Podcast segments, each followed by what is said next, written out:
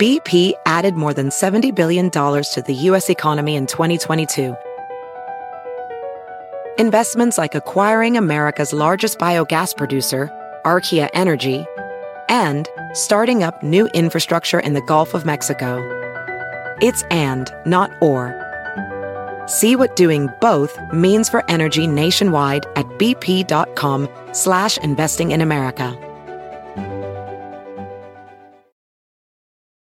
Professional welder Shayna Ford used VR training developed by ForgeFX to hone her skills as a welder. The more time that you spend practicing it, that's what separates a good welder from a great welder. VR training can help students like Shayna repeatedly practice specific skills. Virtual reality definitely helps because the more muscle memory that you have, the smoother your weld is.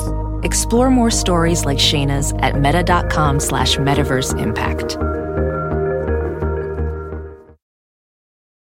To get the Crime Writers on After Show right now, go to patreon.com slash partners in crime media. I'm Rebecca Lavoie, and this is Crime Writers On.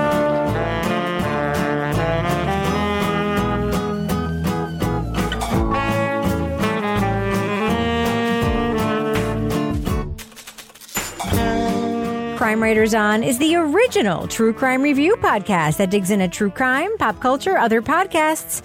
And on this episode, the body of a girl missing since 1984 turns up in Colorado. Had her killer been trying to confess for the past four decades? We'll talk about season two of the Amazon Music exclusive podcast, Suspect.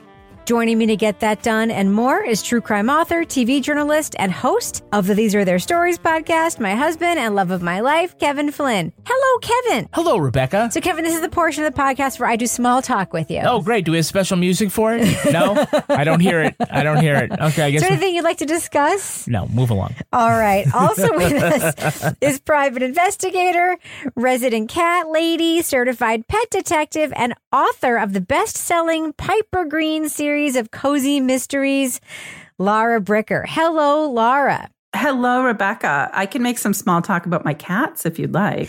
No, but I do want to say, as of the day of this recording, uh, tomorrow morning, the show is coming out where you and I have both begged our respective audiences to improve our ratings on our respective platforms. Yes. So, as of tomorrow, I am hoping that that one nasty review of your books on Goodreads is like eradicated. And I hope you are no longer um, that British word that over there means, hey, Sure. how you doing? But Yes. over here means super offensive. Well, I don't mind being having the See You Next Tuesday review up there. I'm just hoping it's pushed down quite a bit.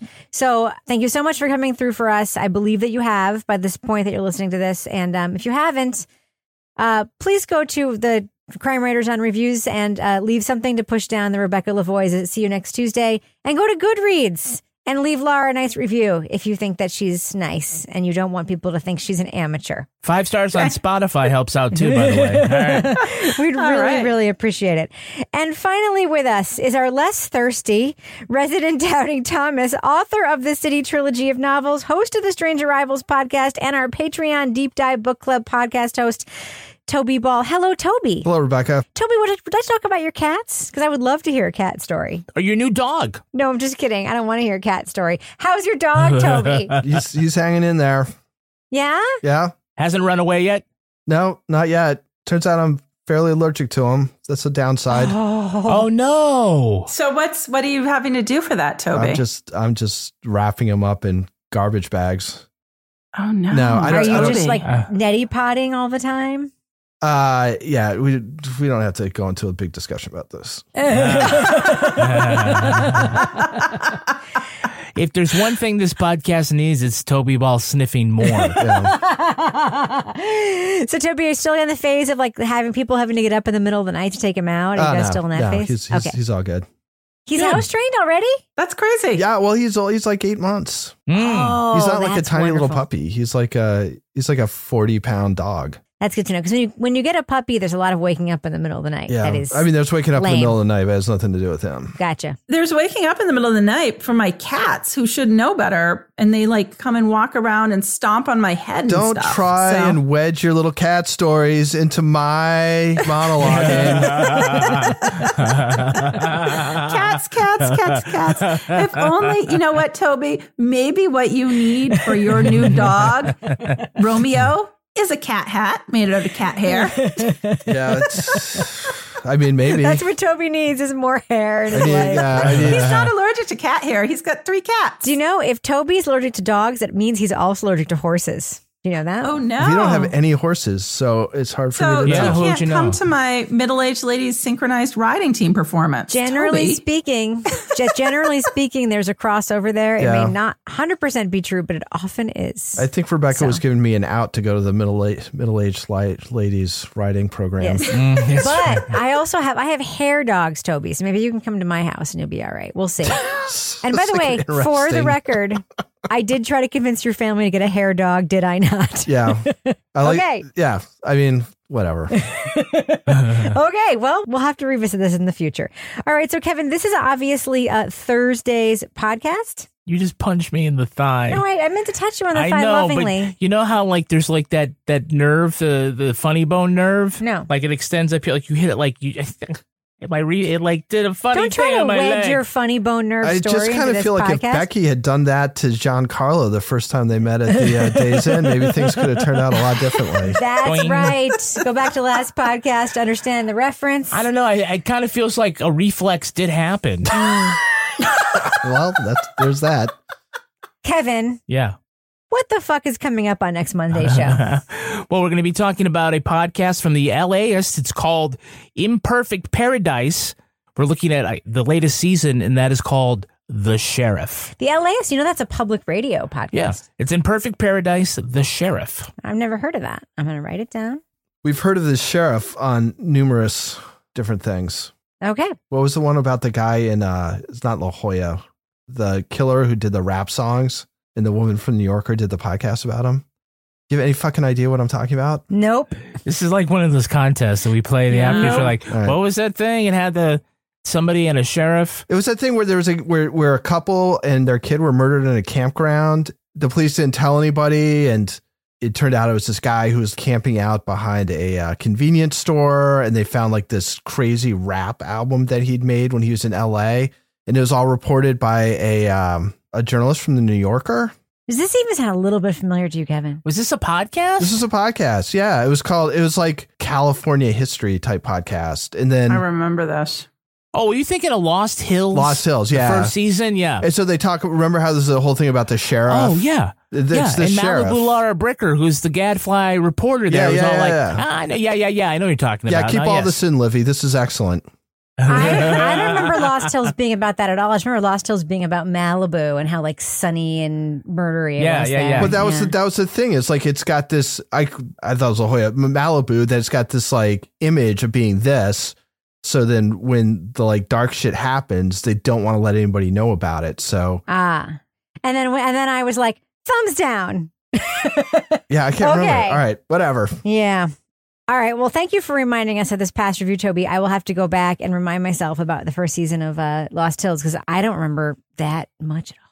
Anyway, it goes to show I'm not qualified to do this job. That being said, Are let's go ahead and do really? this job. Shall we, Kevin? Kevin, Do we it. have a discussion to do. So we Do should it. let's go ahead and drop that first Do clip. it! Let's drop that first clip right now. I think I had called maybe one, one or two of her friends and didn't get an answer at one, and talked to another, and they didn't know anything about Jonelle.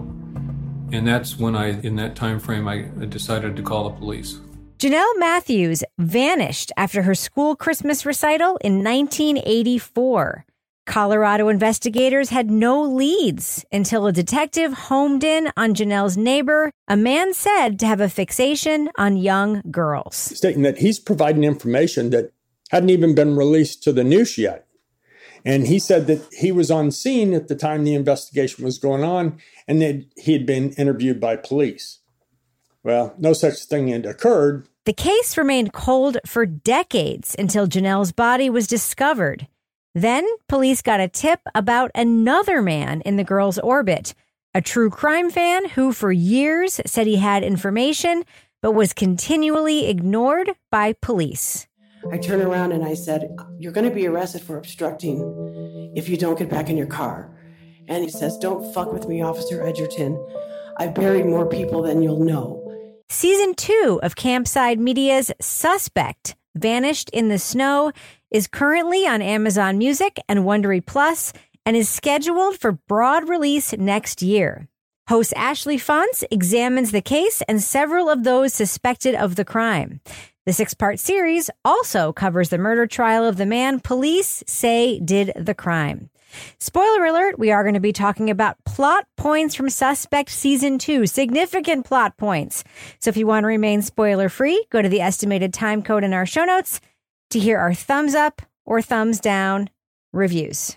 So, Kevin, you think this podcast is worthy of the Suspect brand? That's your first note here. Why do you say Yeah. that? Well, it's very well done. Its focus tends to be a little bit more on the suspects, right? And not that it's unique to this particular brand, but they're staying true to what they're they're saying their name is. I think that the host has really great storytelling chops. And while you know it's not breaking news with any kind of investigation like that, it presents the story in a very captivating way. Each of the suspects seems strong in their own way, so hearing about them is always very intriguing. And you know, while it's not a secret to say who they eventually arrested and went on trial, they build that mystery very well. Because I, I wasn't crazy about the, the music from the Black Tapes, but Stop it. It is the same composer. It's like we talked about this when I know. Suspect season one came out. So the, the the the scorer who did who does the music for Suspect season one is the same scorer who did the music for Tanis and Black Tapes. We Yeah. talked about this already. I actually love it. I love it. It almost sounds like old timey silent film. Like the scoring goes with the composition. It sounds like a package of music, not just like random Blue Dot Sessions beds dropped in. You know what it sounds like? What? Tanis. Yes. Yes, Because uh, that's the same scorer. Because Tanis and Black Tapes are from the same production company, and that's the same scorer that did the scoring for these these things. Right. I remember tweeting about how much the score for Suspect Season One sounded like it, and Paul Bae was like, "Oh yeah, that's because it's so and so," and I was like, "Well, of course it is." But yeah, no, the scoring is great. The scoring is great, and stop saying it, it shouldn't sound like it because it just no one cares except for us because we listen to everything. Of course, I can't remember what Lost Hill season one was about, but I do remember. I feel like we're having a hard time staying focused today. We absolutely are. So, Toby, one of the details of the case that you picked up on right away was that after Jonelle disappeared, her father called his pastor before he called police. And of course, this ends up becoming an important detail that puts her father in the frame for having committed the crime. You put a big question mark after this, and I'm curious to know why that stuck out to you. I think it's actually does a good job of setting up sort of the short term and the long term aspects of this podcast. And part of it is just because you're like, oh man. So you're like automatically sort of setting the scene. It's like, okay, this is a family that's so religious that when their daughter disappears, they're going to wait until they can talk to their pastor before they even call the cops. Like that to me seems nuts. But it also seems like a pretty quick shorthand to some of the dynamics within this family, right? Like what some of the, those families' values are. And I think as far as the long term goes, like when you get to the end, the church ends up being, and particularly, I guess the church that this pastor was a part of, becomes a big part of what they sort of theorize is the motive behind the crime.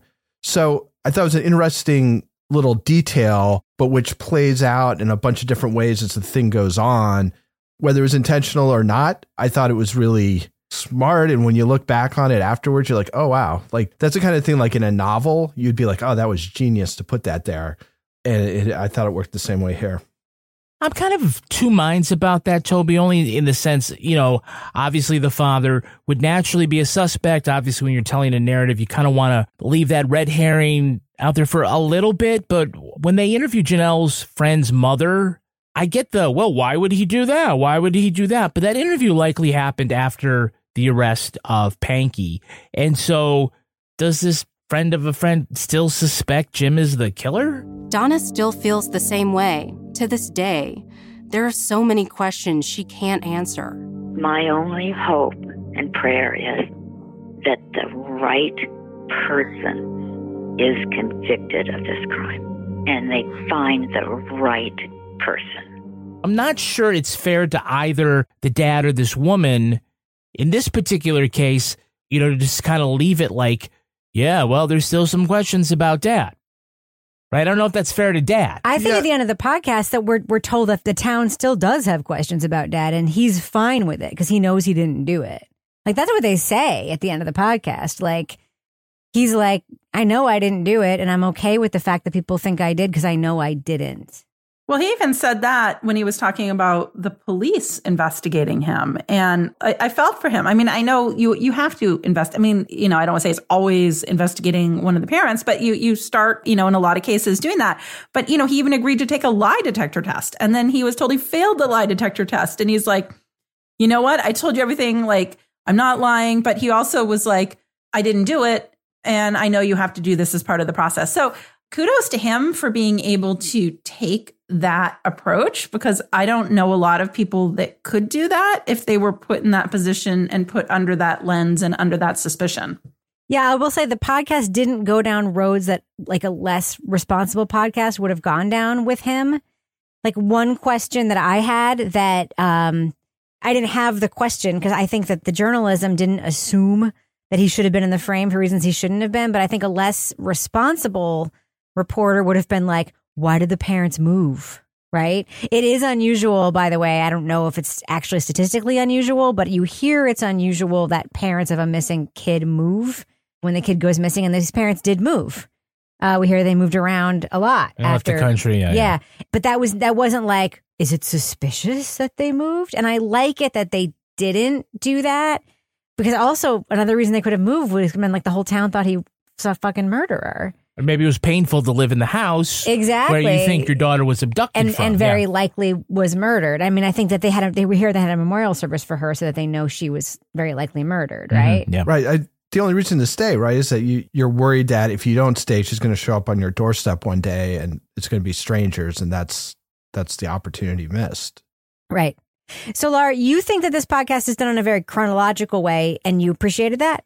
Yeah, no, I think that going into this, they definitely lay out, you know, here's how she went missing. And to me, that rang so familiar to a lot of missing children cases in that same era in history where like the kid was supposed to be somewhere and then they were home and all of a sudden poof and in this case you know she was at the concert and then she came home and gets a ride home with a friend and then takes a phone call takes whatever when her dad comes home the garage doors open no one's there and then we have the infamous footprints in the snow which I thought was also very interesting. You know, it makes for a good title for the podcast.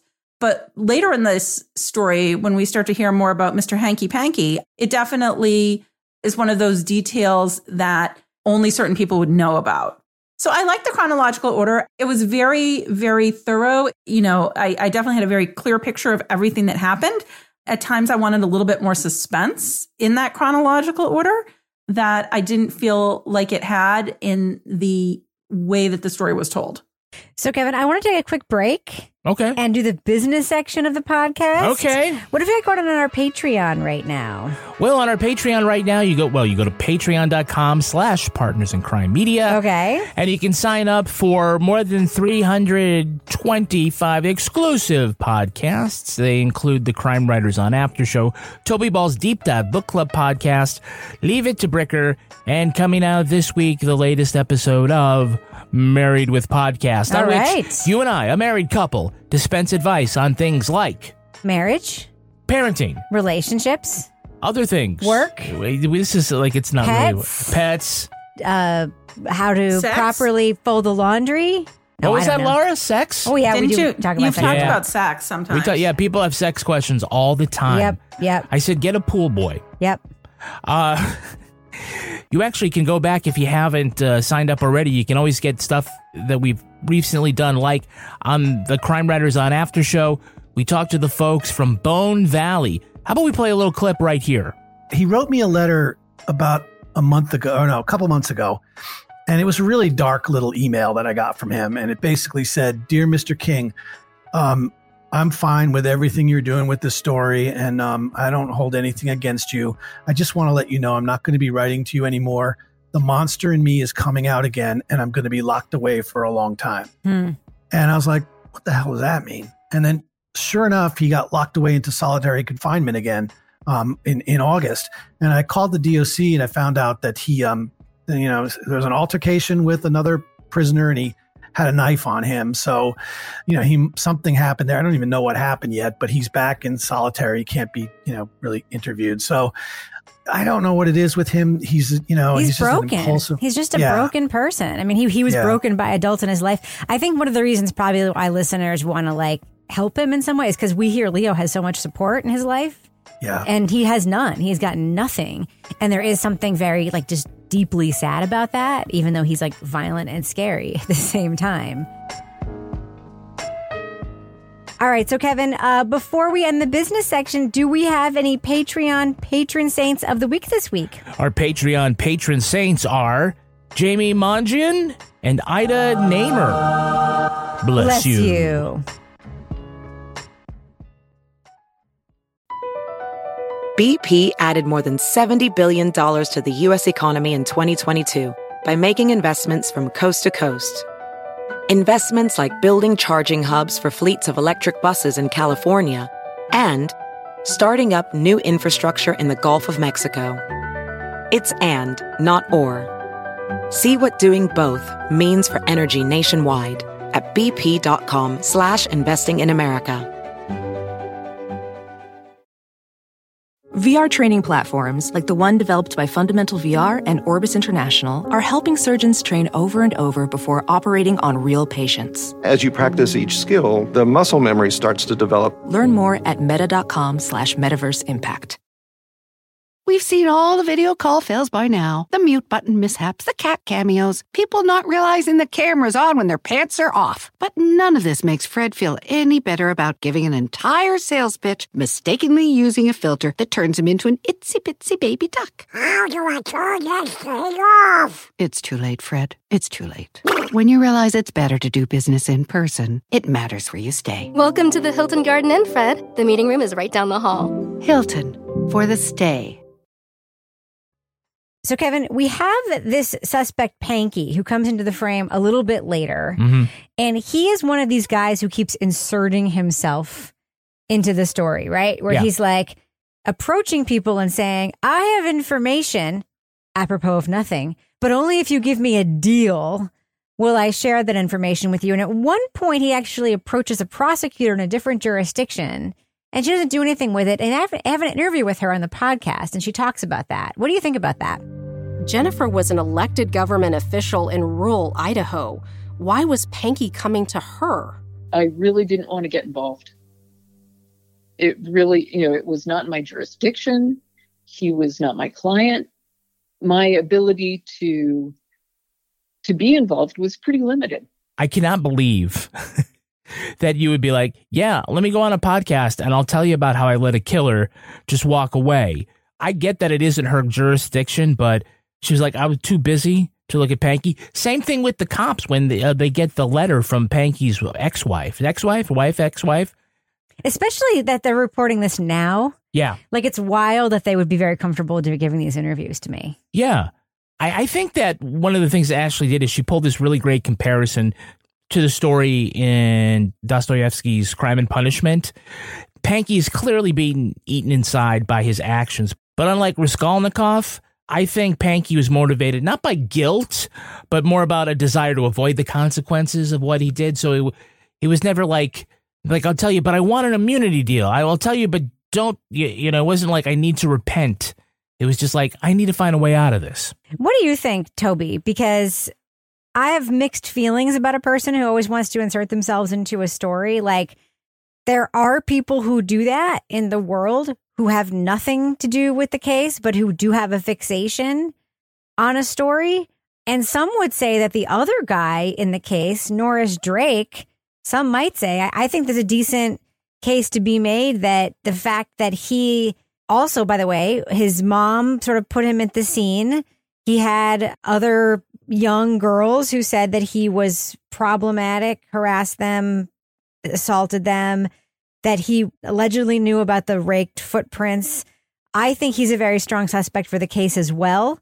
and that he was in the police's frame, immediately lawyered up, and that's the only reason why they didn't pursue him further. And Jay knew where the car was. Right.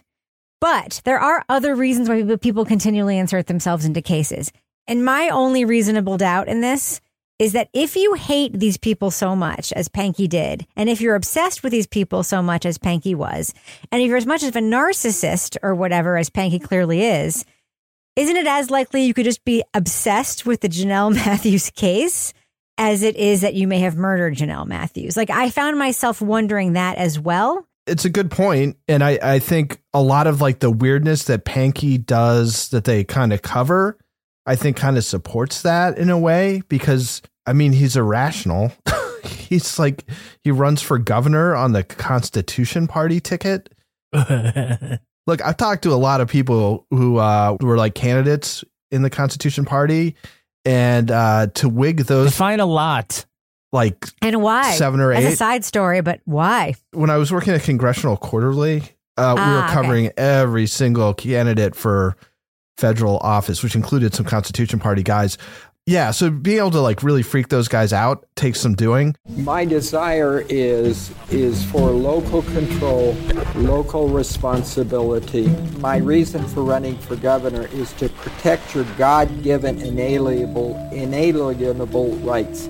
Public safety is my passion. Public safety is my mission. He does seem like kind of erratic and obsessive. I mean, it's interesting because it, it seems like the key or one of the key things is a story that he tells about letting a cop suffer. Then it's like, okay, well, there's an analogy that can be made with Jonelle and that she was part of an organization that he didn't like. So he got his revenge on her as a symbol, just like this cop. But that that story was clearly a fantasy, which means that the Jonelle thing could also have been a fantasy. Right. No, I mean, I think it's a tough thing to like, again, we're listening to a podcast. We're not getting the full picture of all the evidence that was there, but it's, it's a tough one to, to like put a guy away for that period of time on. Hmm. He's a, he said he was a true crime guy, but the only person he looks up is this one person. It's like, well, there's a lot of people who obsess over one crime. Like, how many podcasts are there that focus on like missing Maura Murray? Like, Right. Right.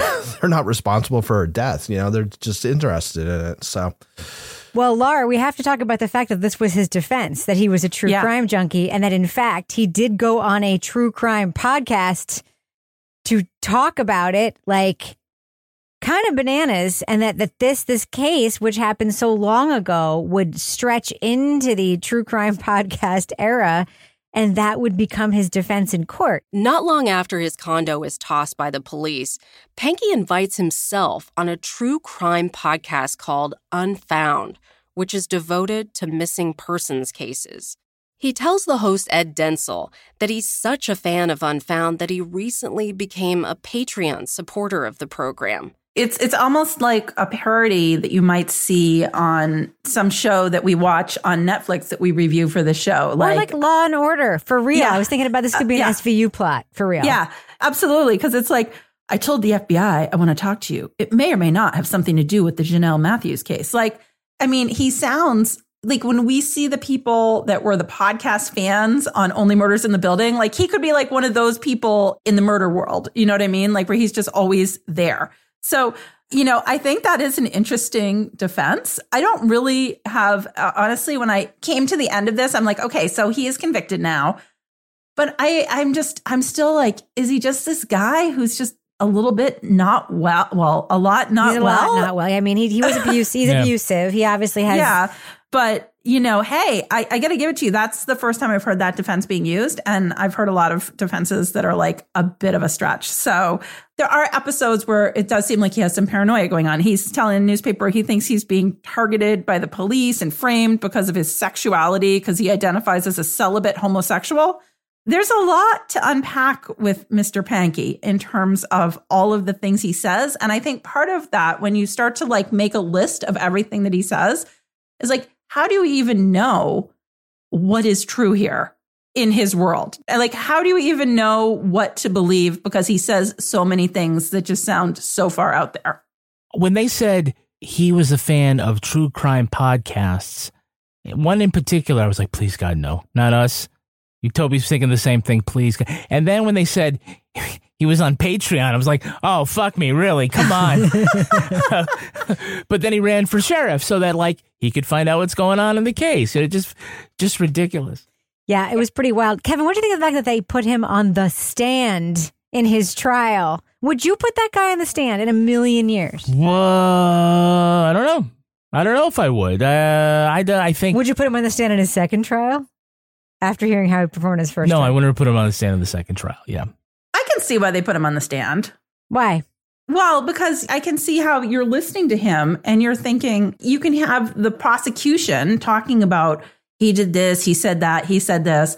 And then when you actually hear from him himself and you can kind of see his mannerisms and his delivery and maybe that he's not quite there, then the defense of I'm just a true crime junkie seems a little more plausible because like when you hear this guy talk and you see him in person, it's like, yeah, no. Mm-mm. Yeah.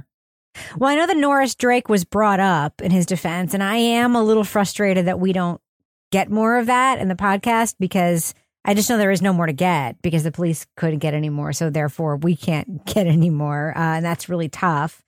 But the one thing that we do get in the podcast is we get a lot about Pankey's ex wife who went to extremes to bring him to authorities because she was a victim of his abuse.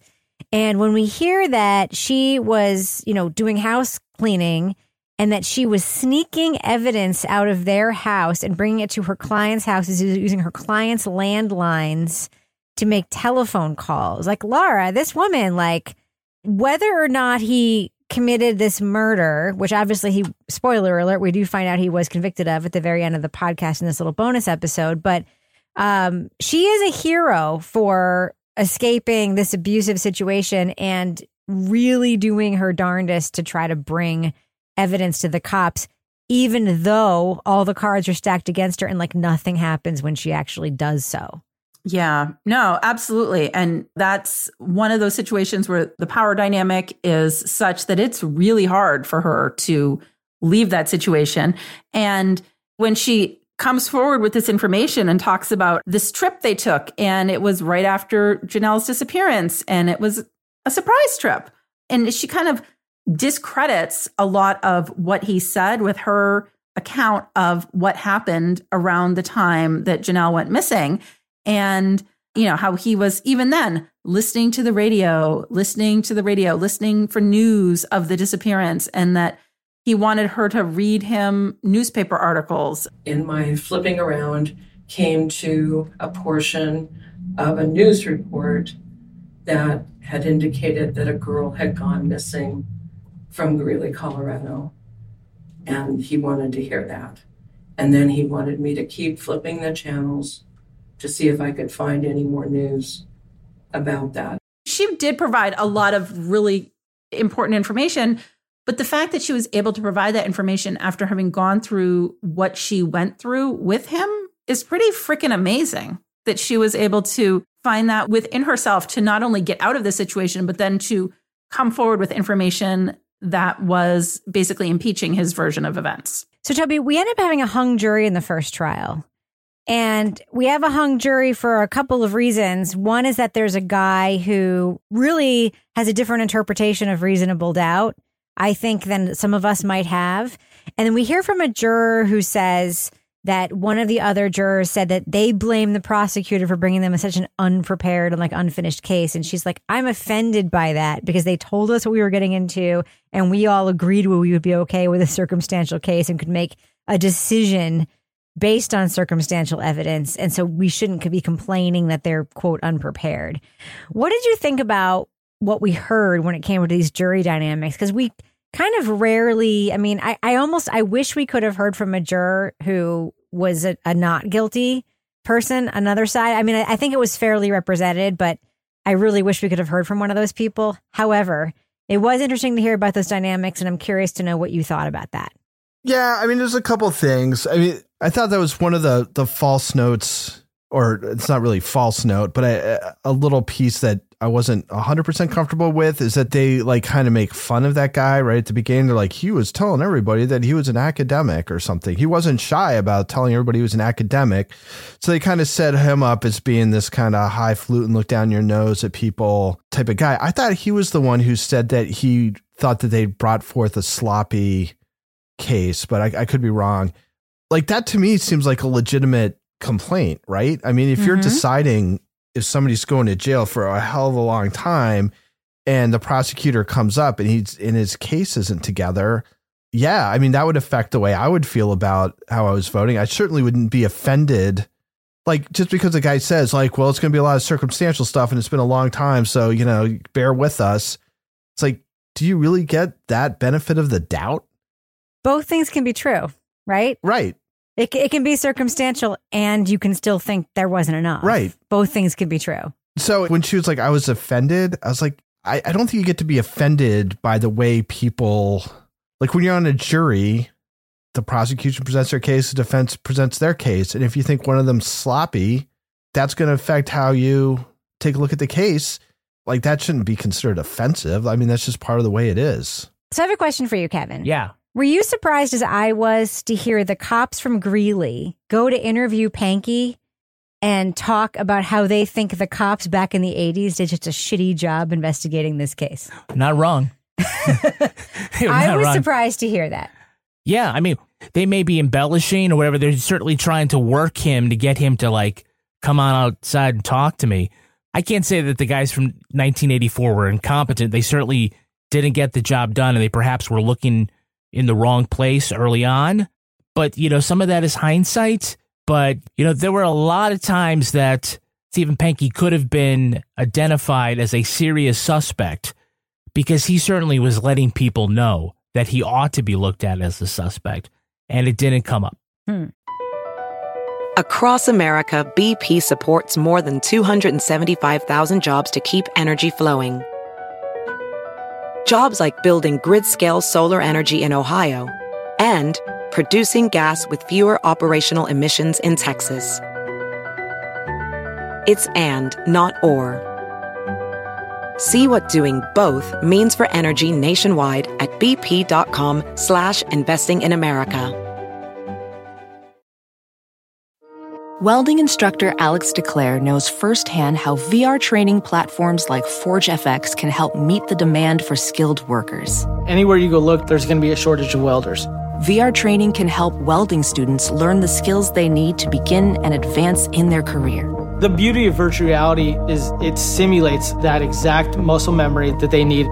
Explore more stories like Alex's at meta.com slash metaverse impact.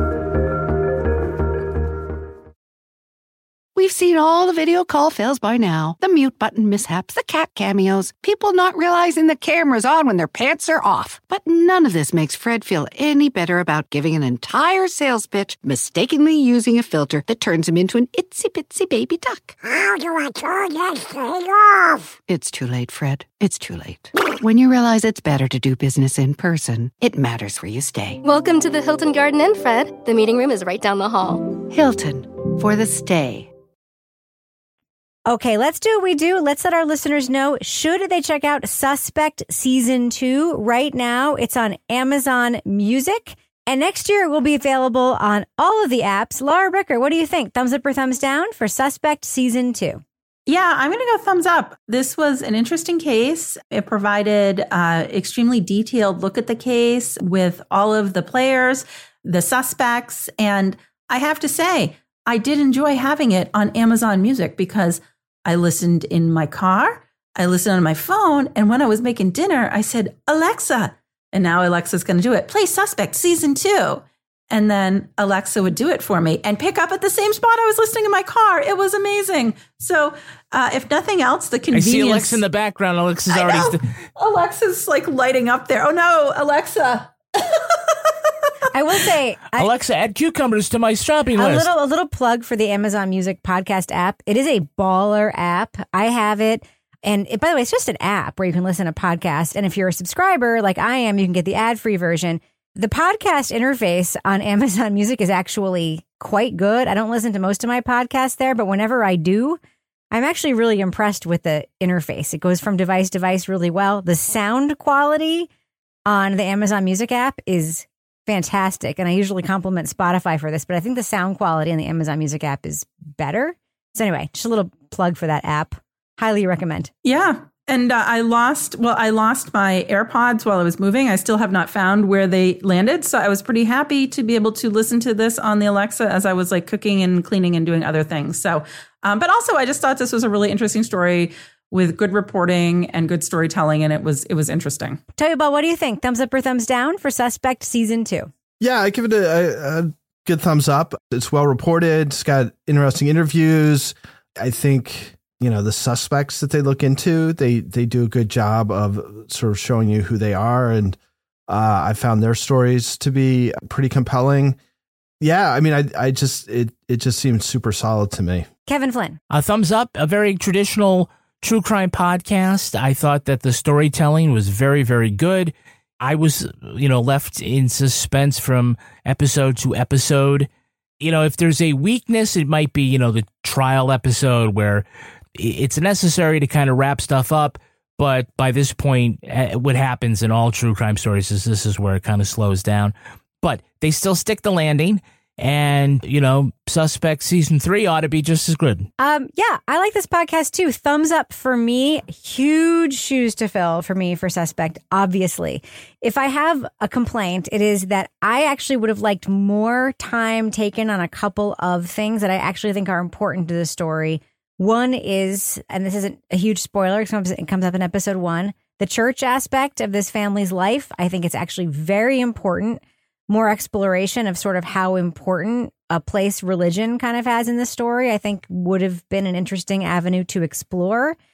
I think that there may have been sort of more weight put on one outcome of this story, which was the ultimate outcome. But I actually think that there's an interesting story to be explored with an alternative suspect that I would like to know more about but maybe that's just me.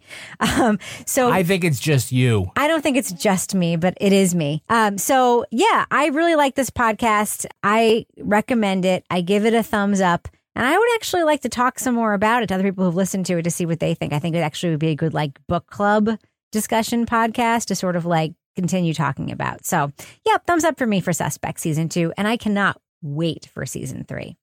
That's going to do it for us. But before we go, Lara Bricker, do we have a cat of the week this week? Oh, Rebecca. It is the season of dressing up your pets in costumes. I uh, have a new assignment at work this week. I have to dress up my cats for a photo shoot for the magazine I work for now Whoa. for the holidays. My friend Jen has a little top hat, so I'm thinking one of them's going to be Scrooge. So I was very excited when Jennifer, I don't know her last name, send in her hamster, or excuse me, guinea pig, two guinea pigs in their Halloween costumes. One is a pirate, one is an octopus. There is like a backdrop. There is a palm tree. Looks like there's like a little pirate booty barrel on the side. Oh, wait, there's also a pirate ship in the background. I mean, this was a, a quite a lot went into this costume. So, you know what? Tis the season. Send me your pets in costumes for the holidays. I would gladly see an armadillo in a turkey suit. I don't know, anything, send it my way. So thank you, Jennifer.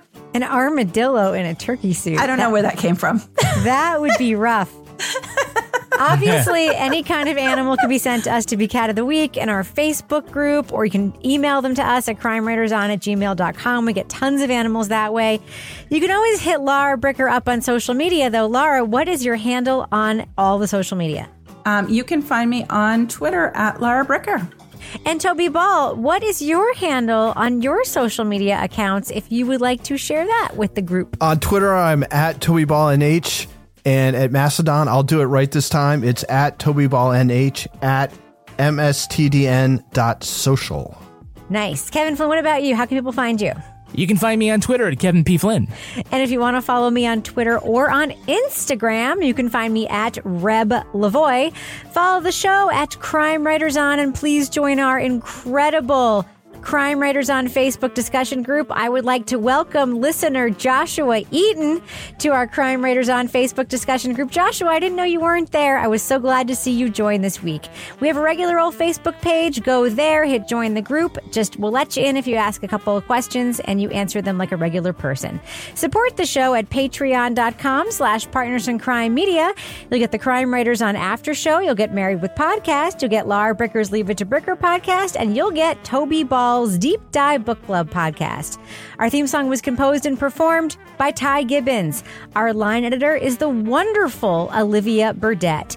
The executive producer of this fine program is my vocal coach, Kevin P. Flynn. This show was recorded in the Yoga Loft above the Bodega in Bay St. Louis, Mississippi studio, otherwise known as Studio C, The Closet, in our New Hampshire basement, where we are 87% sure none of our Patreon members are actually murderers. On behalf of all the crime writers, thanks so much for listening. We will catch you later. Later. He was rescued by a trio of mermaids.